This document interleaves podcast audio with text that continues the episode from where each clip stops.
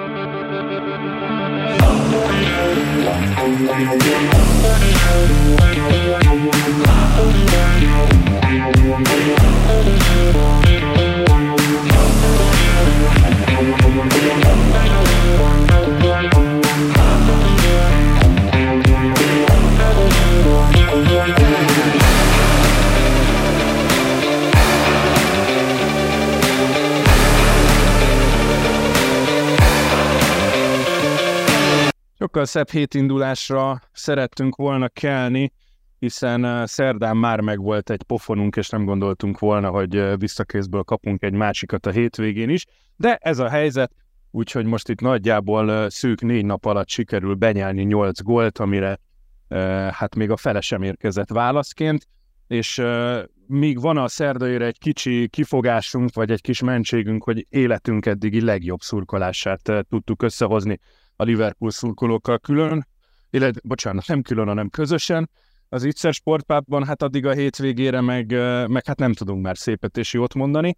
Viszont úgy, hogy ne csak ennyire szomorús, iránykozós, rossz legyen ez az adásunk, illetve ne csak a dühöngésről szóljon, ismét egy debütáló sztárvendéget hívtunk meg, Márkus Ádám köszön be a Spiller TV-től, aki, aki tényleg először, nem tudom miért húztuk el ezt eddig idáig, és hát természetesen dicsérdi Ádám, mint hűfegyverhordozóm, ahogy azt szoktam mondani, úgyhogy Márkus Ádám szavai, szavaival éve Adams Family adás következik, a Lion Rampant Podcast következő adásában, nem tudom miért nem futottunk még össze.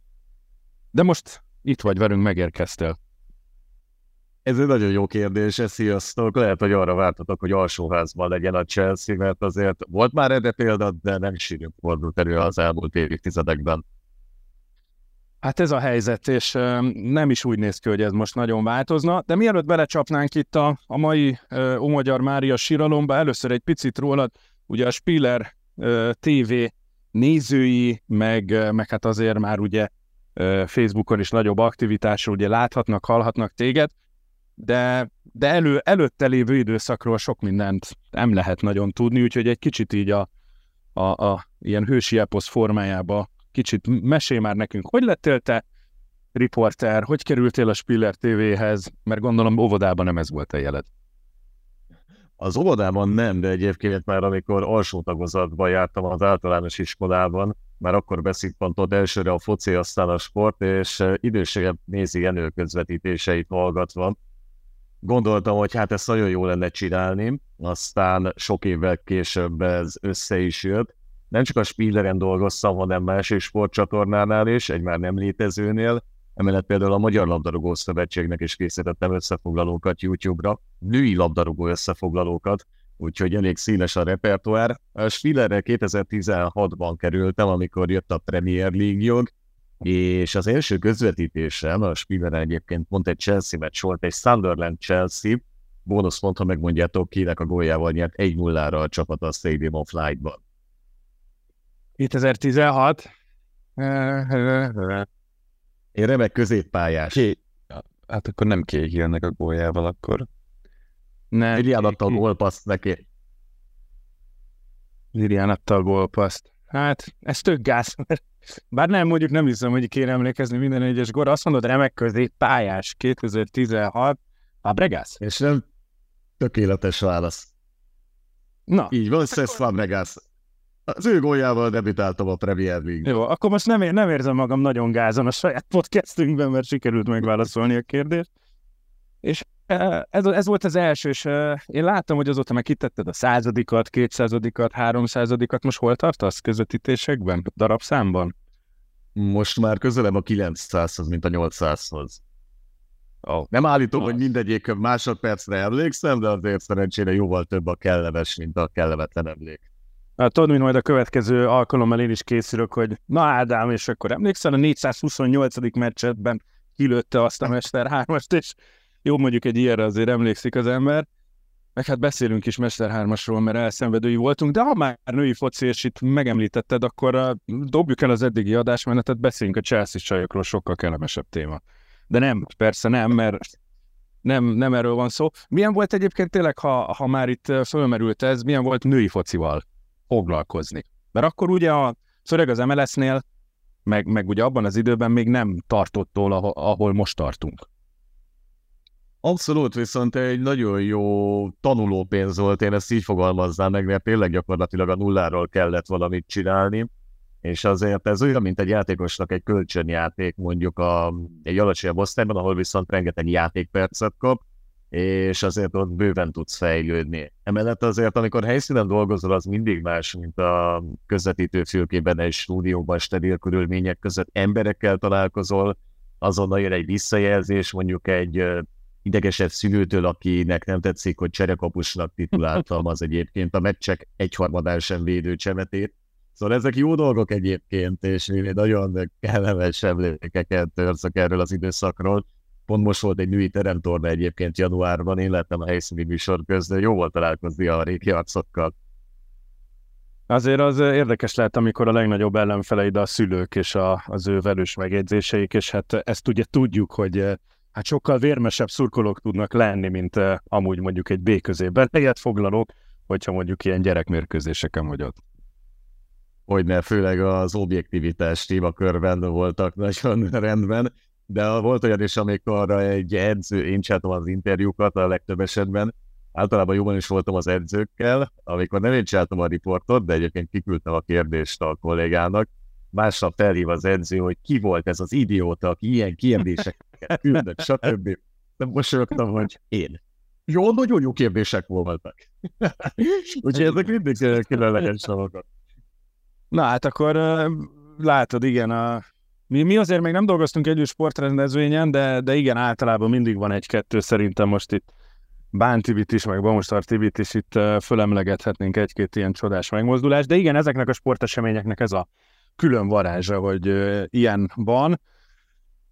Spiller, akkor már majdnem 900 mérkőzés, te is most már ugye viszonylag sok arcodat mutattad meg az elmúlt években, nem csak kommentáltál, vezetsz már műsort is, meg hát ugye ez így ilyen pozitívunként, gratulációként ugye a, a jó átalakulásodat, ugye a fit életmódra váltást is ugye dokumentáltad.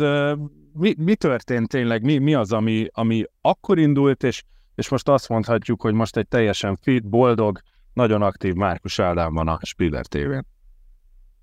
Köszönöm szépen a kérdést. Igen, a koronavírus járvány alatt nem mondom, hogy a kilóim száma csökkent, cserébe az alapból sem alacsony súlyom megnövekedett. Úgyhogy volt egy határ, amikor azt mondtam, hogy ez így már nem mehet tovább, volt ebben a magánéleti dolog is, és amikor 120-at mutatott a mérleg, akkor hát. És nem a kilométer per óra volt? hát nem, nem volt egy sportkommentátor az méltó, azt gondolom, és uh, utána fél éven belül lement 40 kiló, nem zsébleszívás, szigorúan étrend, és utána már amikor... Kemény. Hát, uh, amit szoktak mondani egyébként a sportban, és hogy sok minden fejben dől lesz, szerintem itt is ez volt a helyzet, tehát ki lehetett iktatni a különböző desszerteket, cukros dolgokat, tészta, tehát itt bele lehet menni, elsősorban a hanokra álltam rá, és ami desszert volt, az maximum a cukormentes szervonaszelet, de miután elértem, hogy nagyjából amit terveztem, 85 alá akartam levenni, azóta a 80, ami megvan, azóta folyamatosan edzésre is járok, és azért teljesen más is az élet, és nyilván haragszom magamra, hogy azt nem korábban csináltam, vagy hogy eljutottam arra a szintre. De hát örülök, hogy most ez a helyzet, úgyhogy tudom, hogy hova nem akarok visszajutni, úgyhogy elég komoly mérlegelések vannak, és egyáltalán nem hagytam el azt a tartományt, amit kitűztem célul.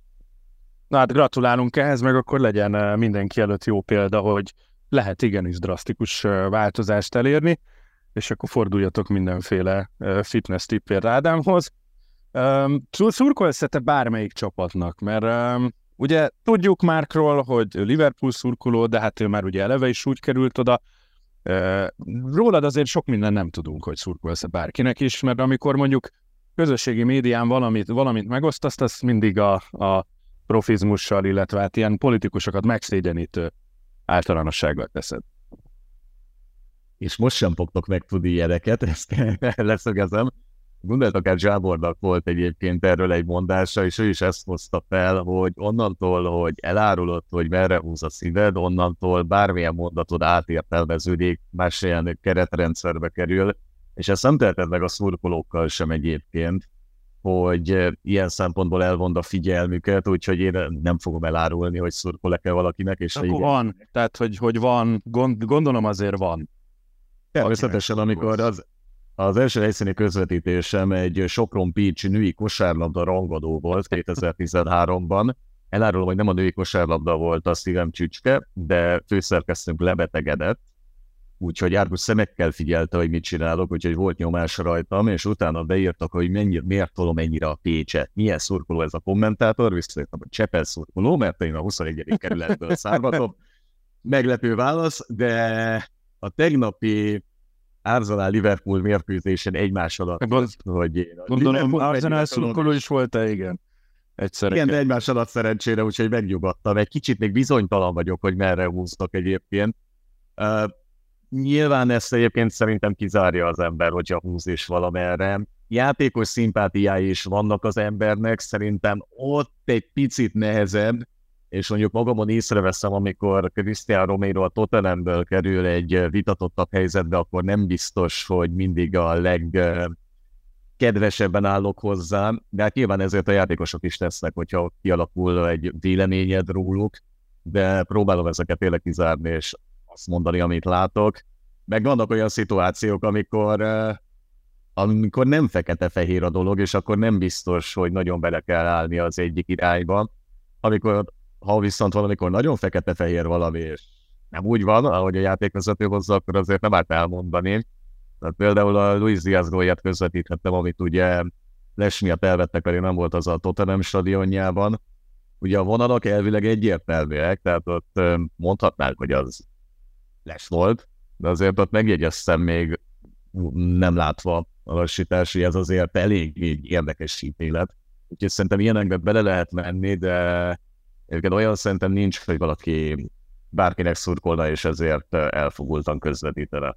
De nem, én inkább pont a másik oldalára kérdeztem volna rá, vagy a másik oldala érdekel, hiszen ugye azért ugye változott az összetétele ennek a szakmának is, hogy tényleg ugye már nem feltétlen csak volt labdarúgók kerülnek oda szakértőnek, jött egy frissebb vonalas, vagy egy másik irányú szakértői gárda, azért most már ugye egyre nyíltabban van jelen mindenki a közösségi, a közösségi média különböző felületein, és hát én legalábbis azt látom, hogy egyre kevésbé probléma ez, hogy valaki szurkol egyébként valakinek, vagy valamelyik csapatoknak, vagy játékosoknak, és, és emiatt mondjuk megszólnak.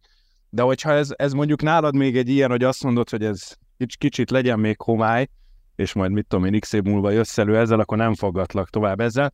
De, de szerintem pont egyébként pozitív példa Márk, vagy nem csak róla beszél, bárki mást említve, de például ott van Bántibi is kollégátok is, aki ugyan nálunk korábban szerkesztőségi tag, most meg ugye visszajáró szókimondó, két lából járó szókimondó szócső. Uh, imádjuk. Neki azért elég régi Chelsea van, igen. az autogasztos. Uh, igen, úgyhogy, de ugyanígy van, ő tud mondani más csapatot is, akiket aztán követ régóta. Nem hiszem, hogy ez, ez negatívan befolyásolna bárkit is, vagy, vagy azt érzed, hogy ez még, még van ez, hiszen azért mondjuk te kapod nagy részt a kommenteket meccs alatt, meccs után, de hogy ez, ez még mindig ott van. Most nem csak erre gondolok, hogy jaj, hát ez most kinek szurkol meccs közben, mert éppen vesztésre áll a csapatom, hanem alapvetően szerinted ezt még zavarja a közönséget, ha azt Én mondanád, hogy te most így szurkoló vagy. És akkor hogy csak a eset az, igen, tehát egy kisebb csapatnak azt gondolom, hogy a szurkolásra nem vernék ki a biztosítékot, de hogyha egy kommentátor mondjuk egy nagyobb csapathoz állna közelebb, az nem hiszem, hogy a néző számára egy olyan dolog lenne, amivel azonosulni tudna, mert onnantól, hogy esetleg olyat mond, ami az adott csapat számára kedvező, még ha így is van, akkor onnantól de nem úgy nézi, hogy ez, ez egy megállapítás, hanem hogy hó, ezt egy szurkoló mondja, és én nem akarom megfosztani attól az élménytől őt, hogy ő a mérkőzésre koncentráljon, ezt szerintem elvinni.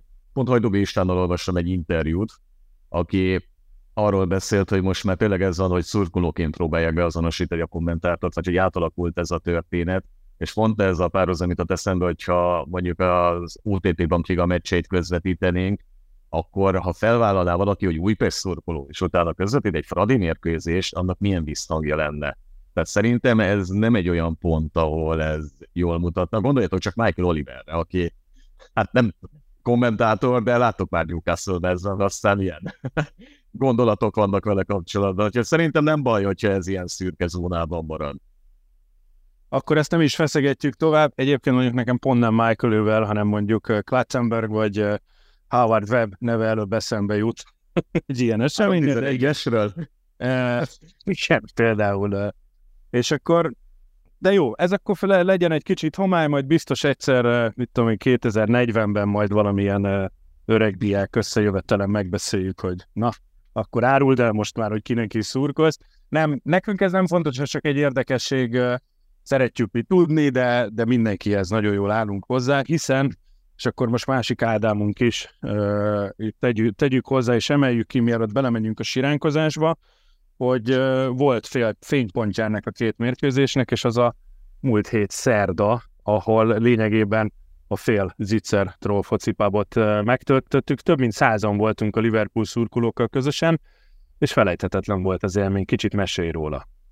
Volt fénypontja, igen, még hogyha egy pillanatra visszakanyarodhatok itt az előző témához, azon gondolkoztam itt, hogy Ádám beszélt, hogyha én kommentáltam volna az elmúlt egy hétben a Chelsea meccsek bármelyikét, akkor az atya úristen nem mondta volna meg, hogy én Chelsea szurkoló vagyok. Úgyhogy ez nagyjából így leírja, hogy mi a szituáció velünk. Ennek ellenére szerdán tényleg egy fantasztikus eseményen vettünk részt, úgyhogy ezért újra nagy köszönet az Itzernek, akik nagyon jó házigazdáink itt ebben a szezonban, illetve hát a magyar Liverpool szurkolóknak, akikkel itt összegyűltünk, segítettek a szervezésben, ugye, és hát egy tényleg nagyon jó mérkőzésnek ígérkező találkozón egy fantasztikus hangulatú meccsnézés kerekedett ki.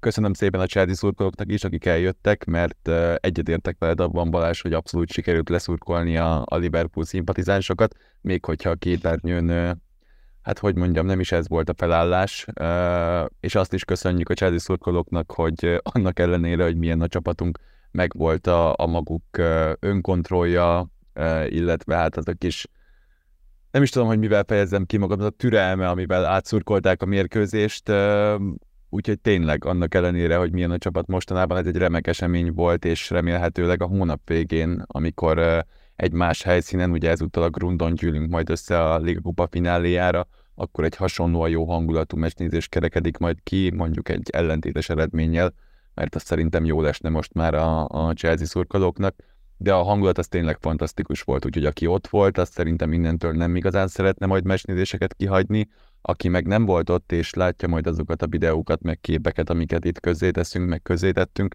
az meg azért nem akarja majd kihagyni a következőket, úgyhogy örülünk, hogy ezt a mérkőzést választottuk, örülünk, hogy a Liverpool szurkolókkal közösen voltunk, mert hogyha ugyanezt a rendezvényt mondjuk a hétvégén a Wolverhampton ellen ejtjük meg, akkor nem tudom, hogy lesz-e még a fél idő után bárki, aki ott marad az ittszerben. Tény és való, úgyhogy lehet, legyen ez mondjuk a szlogenje a Liga Kupa döntőnek, hogy azért nézzünk együtt Chelsea meccset, mert a hangulat legalább jó, hogyha a játékkép meg az eredmény nem is de tényleg szerintem itt, itt emberemlékezet óta nem volt ilyen. Ugye a legnagyobb rendezvényünk az még egy FA Kupa döntő volt jó pár évvel ezelőttről, ott 200-an voltunk csak Chelsea szurkolók.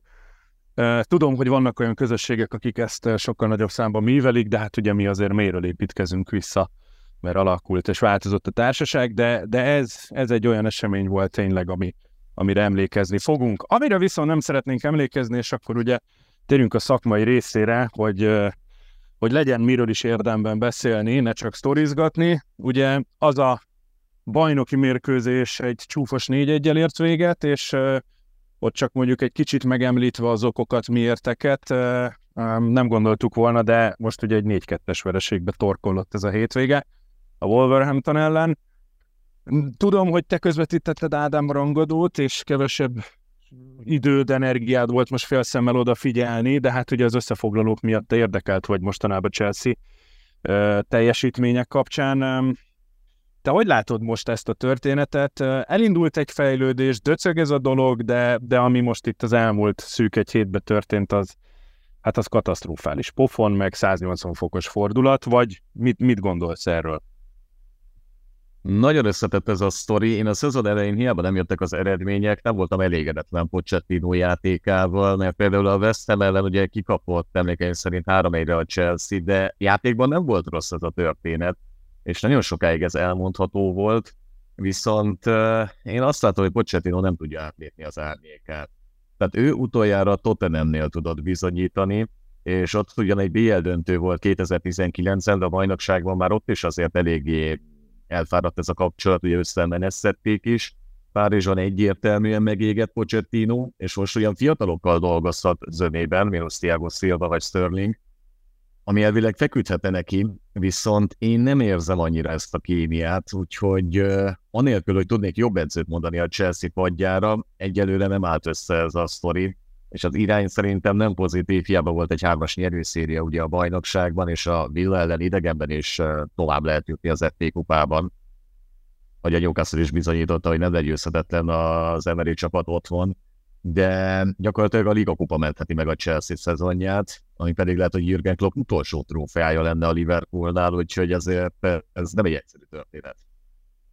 Igen, ez, ez egy ilyen összetett érdekes kép, hogy felvezetted. Szerintem Chelsea szurkolók is. Ugye először volt egy nagyon nagy hurrá optimizmus a felkészülési időszak alatt, ott azért nagyon feküdt minden, ráadásul ott azért olyan játékosok kaptak szerepet, akik eddig nem, és aztán ugye jött egy picit a valóság, hogy, hogy oké, okay, jól alakul egy felkészülési szezon, de az nem a Premier League, és, és nem, nem pedig a versenyhelyzet, az igazán komoly küzdelem, de még ott is egészen én azt gondolom, hogy a hogy mondjuk így itt a Manchester City utáni döntetlenig, meg utána talán még egy-két mérkőzésig azt tudtuk mondani, hogy igen, van hiba az eredményben, nem csak győzelmek meg döntetlenek születtek, de valóban a, a statisztikák, a mutatott játék az, az mind-mind abba az irányba mutatott, hogy ha, ha ez igen, ez így összeáll valamikor, akkor, akkor lehet ebből valami szép és jó. Mi, mi változik ilyen rövid idő alatt, meg, meg mi fáradhat el ilyen gyorsan egy kapcsolatban, ami ennyire friss? Ugye, ahogy elmondta, Tiago Silván és Sterlingen kívül lényegében nincs is, most jó, most hagyjuk a, a, a Bettinellit, meg, a, meg az ilyen negyedik, ötödik számú kapusokat, de, de lényegében mindenki 25 vagy alatta van. Tehát mi, mi fáradhat el ilyen gyorsan? Egy, egy ennyire friss ilyenkor, kapcsolatban.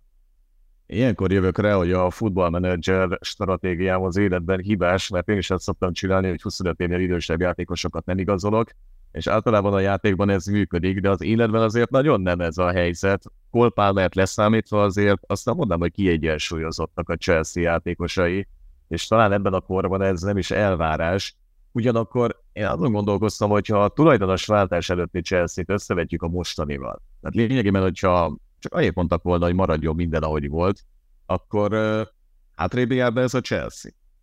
Mert szerintem nem. És ez a baj, hogy rosszul nyúltak bele az egész egyesület életébe, ami lehet, hogy két év múlva egy nagyon rosszul öregedő mondat lesz, mert beírik ez a munka, de én rendszer szintű problémákat látok a Chelsea-nél, ami túlmutat Mauricio Pochettino személyén. Ádám, másik, abból, másik Ádám. Ádám, Ádám. Abból a szempontból teljesen egyetértek Ádámmal, nem magammal, hanem ugye a másikkal, hogy túlmutatnak a problémák Mauricio Pochettino, de mielőtt ebbe belemennék, azt azért le kell szögeznem, mert biztosan a torkunknak ugranak a kommentekbe abból a szempontból, ahogy megtették már, az sőt nem is kell a kommentekig menni, elég itt a kis szűk szerkesztőségi csoportunkig, hogy Pochettino munkáját is azért erősen meg kell kérdőjelezni. Nem feltétlenül az eredmények miatt, hanem mert semmiféle progresszió nincs a, a Chelsea idei szezonjában úgy tűnik, és bár megvoltak ezek a fellángolások, hogyha összevetjük azt, hogy mik voltak a problémáink a szezon elején, és mik a problémáink most, akkor nem látok fejlődést. Én nem látom azt, hogy Pochettino képes lett volna bármelyik játékosnak a képességeit kiaknázni, Cole Palmer nyilván az, aki fantasztikusan teljesít, itt nagy kérdőjel az, hogy, hogy ő például mondjuk Pochettino munkájának köszönhetően érik be, ezt nem gondolom, szerintem ő ennyivel jelenleg a keret szintje felett áll, de hogyha mondjuk kivetítjük ezt a kérdést Mudrikra, akiről tudtuk, hogy pontosan szüksége van egy olyan menedzserre, ami Pochettino állítólag, akkor látnunk kéne valamiféle előrelépés, de abszolút nincs nála. És nyilván itt a játékosoknak is vannak képességbeli hiányosságai, amik kihatnak erre, de ebből a szempontból sajnos nem tudom védeni Pochettinót, mert ha pontszámokban mérnénk a fejlődést, akkor egyértelmű, hogy a Chelsea sehová nem jutott tavaly óta, de számomra a legnegatívumabb dolog az az, hogy a szezon elejéhez képest, amilyen problémákkal küzdöttünk, nem, hogy nem talált rájuk megoldást Pochettino, hanem szerintem tovább nőtt a problémáinknak a száma. hogyha tovább megyünk az eredeti kérdésre, akkor azonban ugyanazok az emberek fogják kiválasztani a Chelsea következő menedzserét, akik ezt az egész filozófiát elültették a tulajdonosváltás óta. Tehát itt Winstonliéknek, hogy mi lesz a következő lépése, attól én már előre vonom a nagyon kevés hajamat, mert bár probléma része Pochettino, de de gondoljunk bele abba, hogy milyen koncepcióval érkeztek ezek a játékosok. Milyen hosszú kiválasztási folyamat után érkezett Pochettino, hiszen azért Potter elküldését követően egy jelentős időszak állt a Chelsea-nek a rendelkezésére ahhoz, hogy ehhez a filozófiához kiválasztja a megfelelő szakembert. Hogyha most Pochettinot újra elküldik, amit ismétlem nem tartok valószínűtlennek, és nem mondom, hogy nem hibázott, akkor mi lesz a következő lépés? Tehát szerintem felülünk harmadszor is ugyanarra, beülünk harmadszor is ugyanarra a mozifilmre, és valami más eredményt fogunk várni. Tehát a probléma az, az mélyebben gyökeredzik valóban, és pont ezért nagyon nehéz a szituáció a Chelsea-nél. Ugyanakkor megemlíteném itt azoknak, akik sürgősen szeretnének edzőt váltani, hogy a nyáron megüresedik a Liverpool kispadja, a nyáron megüresedik a Barcelona kispadja, tehát azok a szakemberek, akik mondjuk szignifikáns előrelépést jelenthetnének a Chelsea számára, nem vagyok biztos benne, hogy afelé a Chelsea felé fognak kacsingatni, aki úgy néz ki, hogy Ginorba második szezonban marad ki az európai kupa küzdelmekből, ha csak valamelyik belföldi kupasorozat nem úgy sikerül, ahogy uh, szeretnénk mi szurkolók.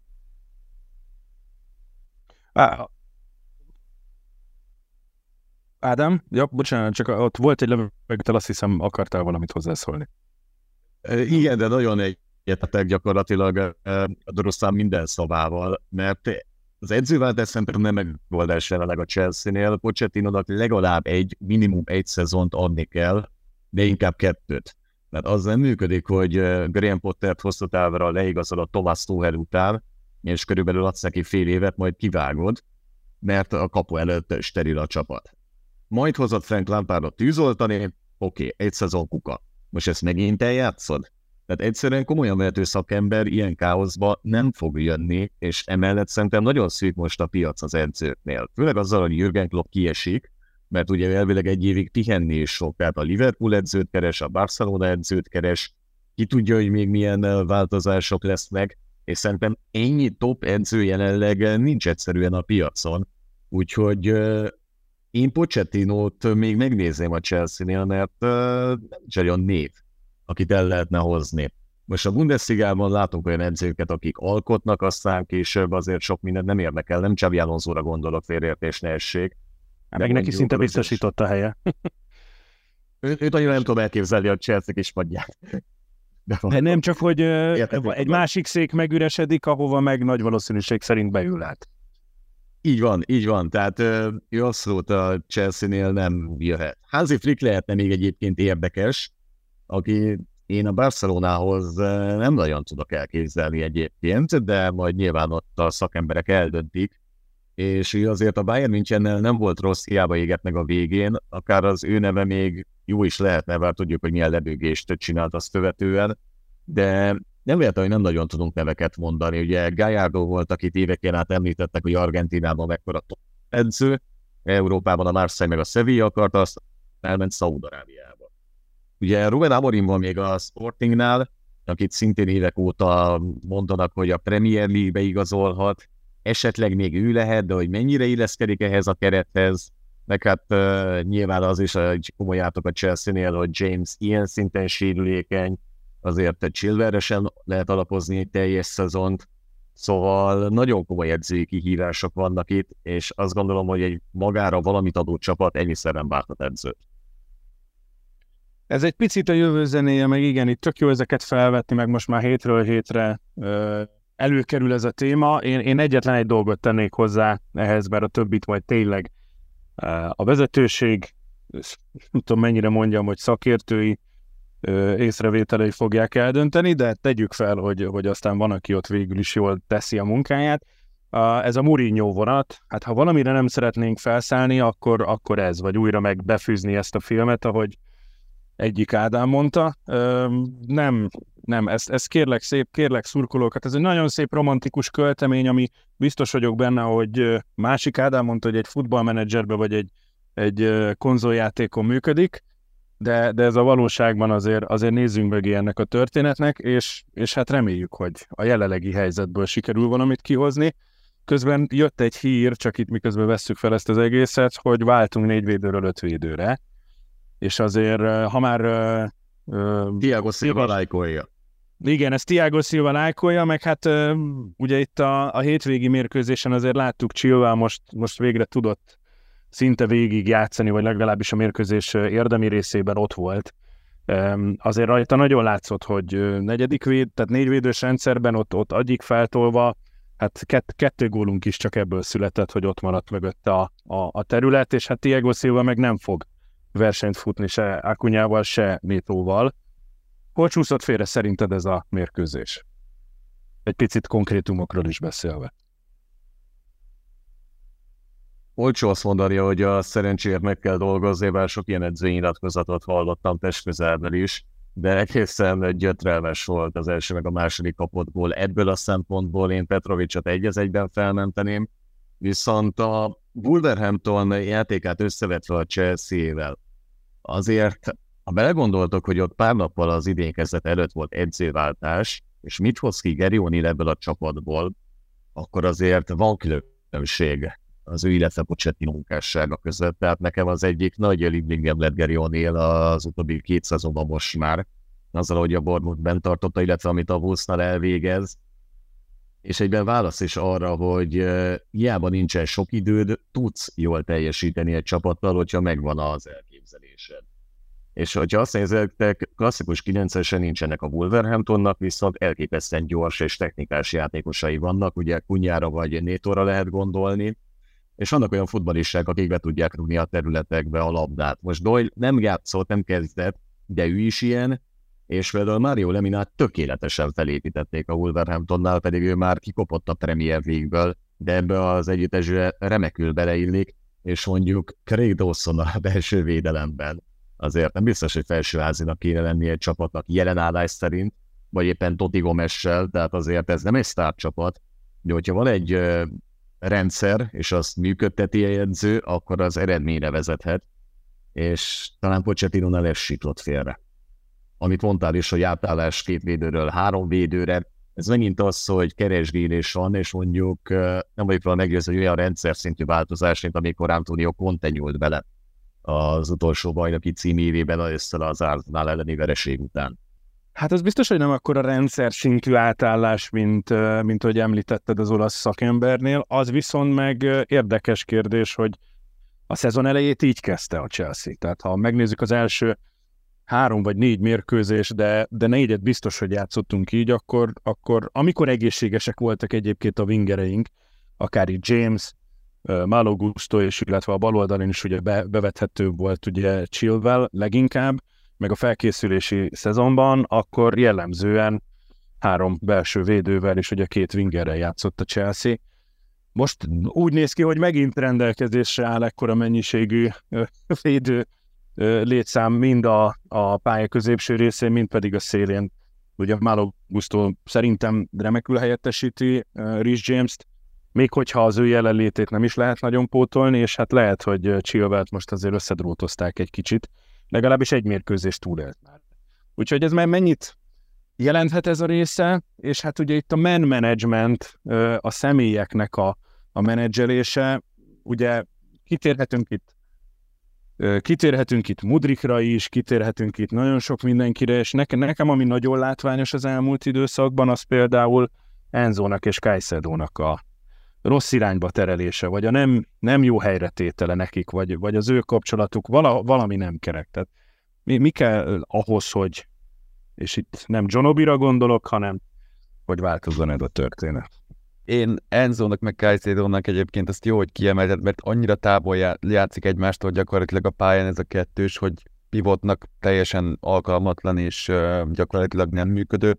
Uh, úgyhogy tényleg nem egyszerű ez a szituáció. Én arra gondoltam, hogy a három és négy védős átállás között hogy lehetséges az, hogy erre egy külön új átállás kell. Tehát, hogy azért egy meccsterv az készen lehet már ilyen szempontból, és ez nem olyan dolog, hogy most ez hetek kellenek, hogy átálljunk. Nyilván nem hozom példának azt a Guardiolát, aki, aki képes egy mérkőzésen belül ötször alakítani a kereten, de azért szerintem ennek nem kellene ekkora gondot okoznia. Illetve azt is persze... Bocsánat, picit, picit meg akarom védeni itt uh, mert amikor rendelkezésre állt neki minden, akkor ő is belenyúlt formációba mérkőzés közben, sőt, még amikor csak a, a jelenlegi sérül, sérült állománynak a fele volt a, az oldalvonalra kényszerítve, akkor is, mikor volt ugye kukureja, akkor is képes volt egy ilyen, ilyen amorf felállást alkalmazni, hogy védekezésben négy védő, támadásban meg elcsúsztunk három védőre.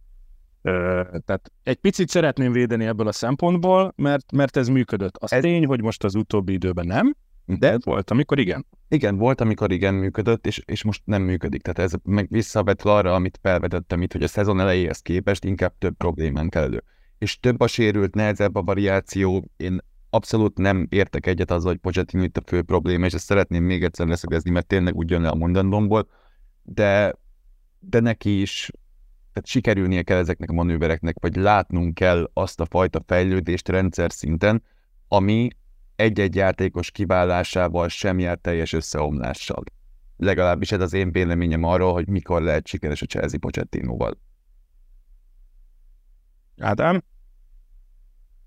Hasonlóan látom, és valóban a kémia Kajszedó és Fernandez között is egy érdekes kérdés, meg ugye Geleger szerepeltetése, tehát azért a belső középpályán is komoly túlkínálat van, és egyikük sem olyan, akit nyugodtan padoztathatsz. Erre azért Lavia esetleges visszatérése vagy felépülése is jó példa lehet, aki negyedik a sorban konkrétan, de hát egy ekkor összegért hozott ember nem valószínű, hogy ezt hosszú távon azért szívlelni. Úgyhogy ezért ez edzőileg nem lehet egyszerű, hogy az egókat menedzseljed úgy, hogy nincs annyi mérkőzés, mint ami egy ekkora kerethez ideális lenne ugye a nemzetközi kupa nélkül, hiába a ligakupa menetelés. Így most a sérülésekkel el van a játékperceket illetően majdnem mindenki, de ez hosszú távon még egy gyújtópont lehet a Chelsea-nél. Emellett ugye beszéltünk, hogy kevés tapasztalt játékos van. Sterling összehozza a 11-eseket, de szerintem annyi idősen akkora pénzt kiadni Raheem Sterlingért, mint de amennyit sikerült elhozni őt 2022 nyarán, nem biztos, hogy a legjobb döntés volt, mert azért ő a helyzet kihasználásával nagyon sokszor kerül a kritikák keresztüzébe. Tudjuk, hogy mit kell várni tőle, tehát egy jó játékos, de nem biztos, hogy a projekt élére mondjuk őt tettem volna akkor. Jaj, itt most nagyon-nagyon vissza kellett fognom magam, meg kell is visszafognom magam Raheem Sterling-el kapcsolatban. Ha, ha nem, nem tudunk, nem, pont, pont ez, tehát, hogy biztos, hogy ő jó játékos, csak legyen valahol máshol jó játékos. Én, én most már ezt így, így kinkesereves dolognak élem meg, bármelyik Chelsea mezben eltöltött játékpercét.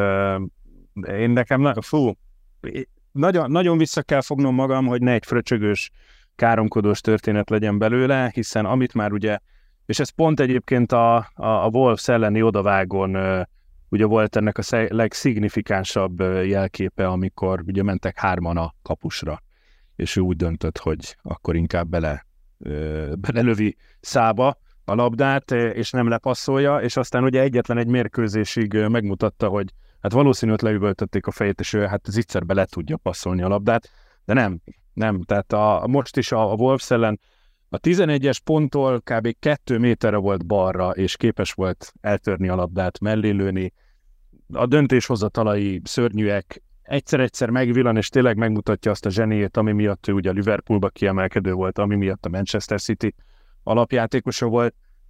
De, de az a fajta hozzáállás, amit nyújt, és egyébként az nagyon sok Chelsea játékosra is vonatkozik, ne, ne, nekem kínsz, én nem szeretném többet Chelsea mezben látni Raheem Sterlinget. Sokkal-sokkal többet bukunk akkor, amikor éppen nem jönnek össze a dolgai, mint amikor megmutatja a, a zseniét alapvetően.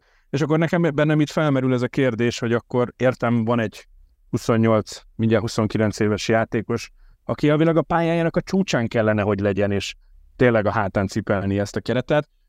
De ott van mondjuk Mudrik, vagy ott van Madueke, akik uh, 20 éveik legelején vannak, és uh, nagyon szeretjük ekézni Maduek, uh, bocsánat, Mudrikot, de ha megnézzük, akkor a, a játékmutatói nagyon nem térnek el Sterlingétől, és minden egyes rossz megmozdulást rá húzzunk Mudrikra, addig meg Sterlingnek, uh, meg hát azért a nagy többség valahogy elviseli, és mégis az utóbbi kap több szerepet. Miért?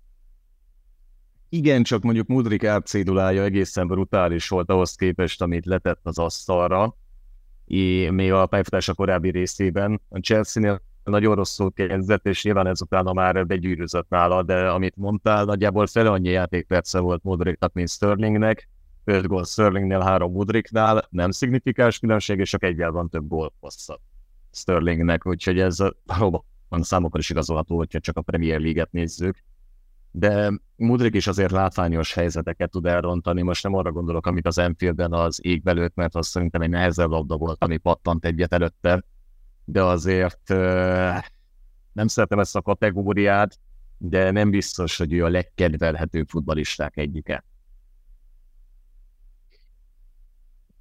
Igen, de akkor, akkor meg a mérlegben nekem ott van az, hogy van egy 29, lassan 29 éves, már, már valószínű ő nem fogja megváltani a világot, hiszen... hiszen nem kellett vele leigazolni, tehát Igen, de ezt már nem tudjuk visszatem, visszacsinálni. Viszont e, ha már lehet már. És ez a nehéz, hogy már á, értékesíteni, anélkül, hogy ne bukjál nagyot, szerintem nem igazán lehet Ryan Sterlinget jelenleg, úgyhogy Nyilván nem arról beszélünk, hogy egy világvége játékos, csak a döntéshozatalok, meg a negatív része csomagban. Tehát ő egy adottság, amivel az edzőnek kell valamit kezdenie, és ami szerintem még probléma, hogy nagyon kevés vezérkarakter van ebben a Chelsea keretben. Sterling nem ilyen egyébként, tehát azért ez a Manchester City-nél is kijött, hogy nagyon jó számai voltak, tehát a statisztikáját szépen gyúrtak, de azért mellé kellettek a többiek, hogy ő is nagyon tudjon csillogni. Úgyhogy én ebben látom a fő problémát, és akiről nem beszéltünk még, de egyébként én jó véleménnyel vagyok róla, az a helyzeteit azért szintén eh, nem maximálisan értékesítő Nicholas Jackson, aki egyébként a labda nélküli mozgásaival szerintem egy nagyon hasznos tagja ennek a Chelsea-nek. Csak megint a szokásos kérdés, hogy a csatár pozíció mennyire éget meg valakit a Stanford Bridge-en, és hát gyakorlatilag egy erdőtűz van az elmúlt évtizedekben a középcsatár poszton, Drogba és... Sőt, tovább megyek, a Palmer oda kerülő is. Ennyire van tudva. Tehát egészen hát, értelmezhetetlen egyébként. Bocsánat, bot, mond, mond, nem vágok bele. Semmi, semmi, semmi, csak még dülöngtem magamban, hogy nem tudok még egy klubot, ahol ennyi 9-es éget volna meg, mint a Chelsea-nél az utóbbi években, pedig saját értékükön nem rossz játékosok, és Werner leszámítva azért másról bizonyítottak. Igen, amikor egy csatárnál azt mondod, hogy a mozgásai azok mennyire hasznosak a csapat számára, számomra minden, mindig ilyenkor jön fel az, hogy na biztos nem rúg sok volt, mert ugye ez megvolt, ez Wernerrel, Liverpool szurkolók nyugtatják magukat Darwin Nunezzel, ugye a Chelsea szurkolók Nicholas Jacksonnal, de ahogy te is elmondtad, tehát a csatárnak a legfőbb mutatója és a legfontosabb az a gól, esetleg a gólpaszt, és ebből a Chelsea-nek nagyon-nagyon komoly hiánya van jelenleg, és az egész Chelsea koncepció meg számomra egy kicsit olyan, mint hogyha szeretted volna rögtön megcsinálni a fiatalítást, anélkül, hogy meghagyjál bárkit gyakorlatilag szószólónak a, a régi időszakból, és akkor ilyenkor gyakorlatilag 19-re lapot húzol, hogy uh, majd csak valamennyire sikeres lesz, mert hát, mint látjuk, nem működik, és a probléma az, hogy megint ott vagyunk, mint tavaly, megint ez a tizedik, tizedik hely, ugye a tavalyi évet ráfogtuk arra, hogy nem tudom, új edző, új játékosok, új filozófia, ugye gyakorlatilag Potter. Pateroltunk, Potter, gyakorlatilag kipateroltunk mindenkit, aki ennek az egy milliárdos költésnek az első 500 milliójának a, a nagy része volt. Tehát itt ugye a Kulibali, a, az egész vonal, aki gyakorlatilag itt eltávolodott Szaudarábiába az elmúlt uh, időszakban a Chelsea-ből, mert az gyakorlatilag még ki is húzott minket a csávából egy olyan szinten, hogy azok ilyen Sterlinghez hasonló félrement, drága, magas fizetésen itt lévő igazolások voltak, akink, akiket nagy-nagy szerencsénkre, mert ugye azért alapvetően ez a Szaúd-Arábiában történő tevékenység nem feltétlenül tesz jót a futball világának, de ezt el kell ismernünk, hogy például a chelsea rövid távon biztosan, hogy nagyon kihúzta a csávából, mert egy nagy adag fizetést tudtak ezzel levenni a könyvekből. Szóval... Uh, Mount távozásához mit szóltatok? Még egyszer ki ez a? Mount, Mason. Mason Mount távozásához. Mount. Hát nekem a személyesen egy nagyon fájdalmas történet azért, mert uh, ugye az a második szerelembeesés tulajdonképpen a Chelsea-vel, amikor ugye kicsuktak minket az átigazolási időszakból, ide jött Frank Lampard, jöttek Chris Jamesék, Mason Mount, Tomori, tehát ez az a vonal volt, amikor uh, egy kicsit felgyorsult, egyre modernebbé váló futballban, számomra így visszatértünk az alapokhoz, úgymond, és, és ő akkor, mint bármelyik tagja annak a csapatnak, ide veszük Tami Abrahamet is, nagyon-nagyon a szívemhez nőtt, és azért volt számomra nagyon nehéz, hogy pont egy modernkori riválisunkhoz a Manchester Unitedhoz távozott, mert ha nem is maga a váltás, hanem a körülmények. Tehát én úgy érzem, hogy Mount valamilyen szinten hátba szúrta a jazzit, ugyanakkor tudva azt, hogy mik mennek végbe a Chelsea-nél a háttérben, amik számunkra nem nyilvánvalóak, vagy csak bizonyos szeleteket kapunk, egyre inkább betudható annak, hogy, hogy ezért nem minden egészséges ismét itt a Chelsea-nél a háttérben. Ennek ellenére szerintem Mason Mount a, a váltásnak, a viselkedésével a váltás során egy elég komoly törtöfött itt a szurkolóknak a hátába, és én pont ezért nehezen megbocsáthatónak tartom a viselkedését. Én nálam vegyes a történet, abban nem nyert. Nem, ez Bocsánat, bukott. Tehát hogy a United is bukott, Mount is bukott, a Chelsea, oké, hogy jött egy bevételi forrás, de a középpálya, ugye vissza is forgatták, hát Lavia folyamatosan sétsült, tehát igazából mínusz egy ember. Igen, ugye tanítják, hogy legyen egy win-win-win szituáció, na most ez egy lose-lose-lose szituáció mindenkinek. Ez ilyen eredtentő példaként a gazdasági könyvekben biztos ott lesz. Vegy, vegyes az érzelem mindenképp nekem van dedikált Mason Mount mezem, eltéve a szekrényben, mert még keret nincsen hozzá és én a kis saját 16. századi tájleíró költeményemben ott volt, hogy Reese james együtt fog majd ö, nyugdíjasként ellovagolni a naplementében, de, de sajnos nem így alakult a, a, a futball, meg a, a való világ ebből a szempontból.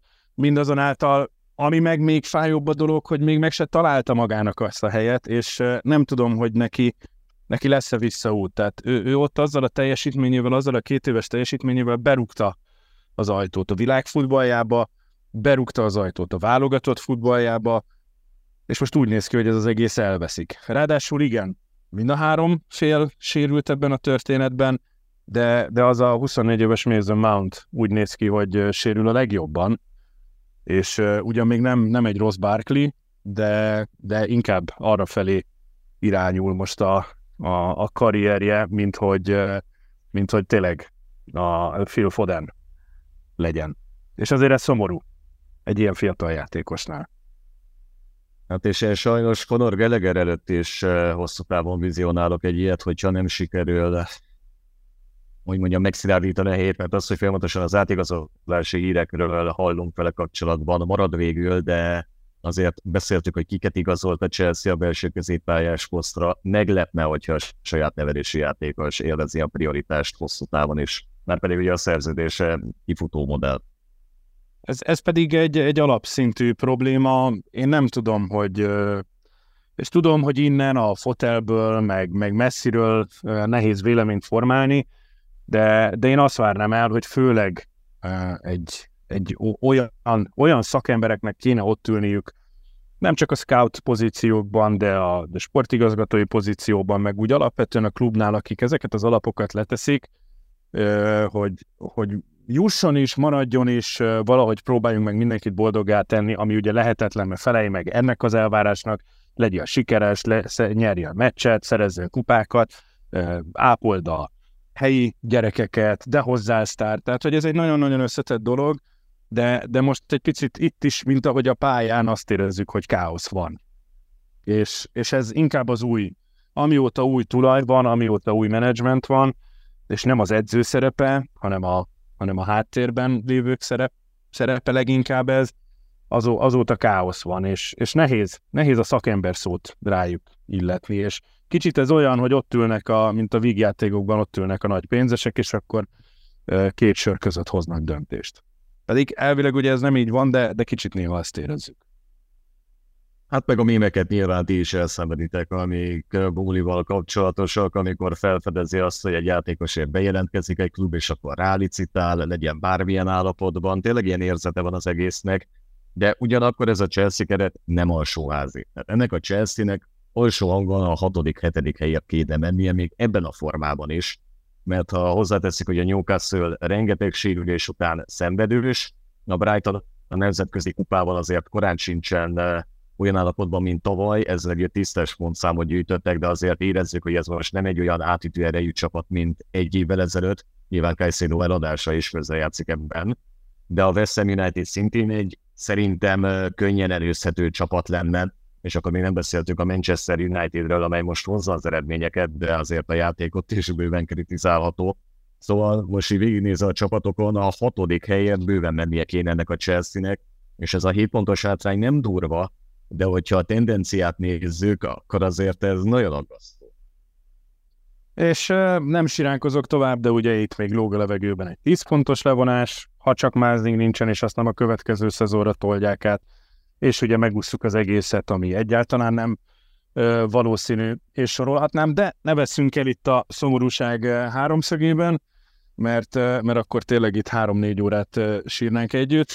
Jön most ugye egy sorsdöntő mérkőzés az FA Kupa továbbítás szempontjából, két szóban itt a végére, vagy bocsánat, két mondatban, mert nem két szóban nekem összefoglalni, de mi lesz, mi lesz itt? Ádámok, mondjatok valami okosat.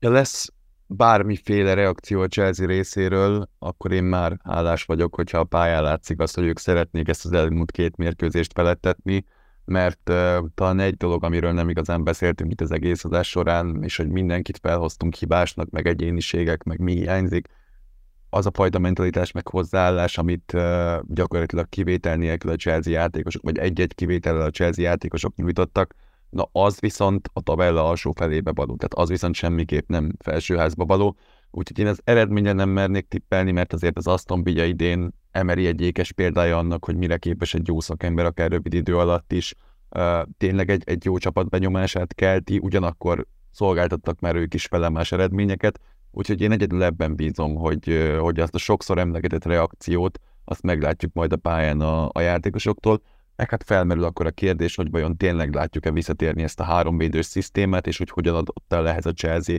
mindössze pár nap alatt. Hát nem akarok elkeserítőt mondani, de mióta Unai Emery az Aston Villa Egy fél órája ezt teszed, úgy percet. szóval a Villa háromból kettőt nyert, gólt még nem kapott a Chelsea ellen. Én két verziót látok, vagy gálázni fog a Villa, vagy kiharcolja a továbbjutást a Chelsea. Egy iszonyatosan szoros küzdős mérkőzésen, és ez lehet, hogy nagyon sokat érne az egész szezonra nézve azért a Villa, már mondta, nem sebezhetetlen hazai pályán, a Sheffield United ponttal távozott innen, most a Newcastle is győzött, bár a Newcastle és a Villa stílusa bizonyos szempontból nagyon haj az egymásra. Úgyhogy nagyon kíváncsi vagyok, és uh, én azért nem feltétlenül fogadnék most a Chelsea ellen. Legyen így, én nem mondok semmit, mert uh, úgyse úgy történik, meg aztán annak az ellenkezője, vagy a fordítottja. Márkus Ádám, nagyon szépen köszönöm, hogy uh, vendég, vendégünk voltál első, és remélhetőleg nem utolsó alkalommal, és én, lesz én köszönöm. Remélhetőleg egy jobb chelsea is tudok majd beszélni. Nem baj, sírni sírtunk, mert együtt legközelebb majd örömködünk, ez a biztos, és az is biztos, hogy szerdán jön a, az FA Kupa negyedik körének az újrajátszása, emberemlékezet óta nem volt a Villa egyébként az ötödik körben, nem most szakítsuk meg ezt a jó szériát, hiszen a Chelsea-nek kellene tovább mennie, és a legfontosabb, amivel kezdtük az adást, és itt kiemelném a végére, hogy a hó végén ugye azért van egy Liga Kupa döntőnk, és egy mérkőzésen történhet bármi, talán még az is, hogy sikerül rendesen megrángatni most nem az oroszlán bajszát, hanem, hanem Jürgen Kloppét, már hogyha hagy magán valamennyi borostát, és megismétlődik a két évvel ezelőtti Liga Kupa döntő, amire közös meccsnézést szervezünk most a Grundban, vagy a Grundon, bocsánat, egész egyszerűen azért, mert a húlos srácok gyorsabbak voltak, és lefoglalták az egész disztert, úgyhogy nem közösen, nem együtt, hanem másik helyszínen, bár ott is voltunk már, külön teremben, már visszaigazoltattuk, hogy rendben vannak a csatorna előfizetések, úgyhogy tudjuk nézni majd az összecsapást. És a legfontosabb ebben, hogy amilyen hangulat volt itt az elmúlt néhány meccsnézésen, legfőképpen az utolsón, nézzük együtt úgy, hiszen ö, együtt sírunk, együtt nevetünk, sokkal jobb ez közösségben, mint mindenkinek egyedül otthon, meg legalább jó történetek szünetnek. Köszönöm szépen, ennyi volt, találkozunk a következő podcastben. Sziasztok!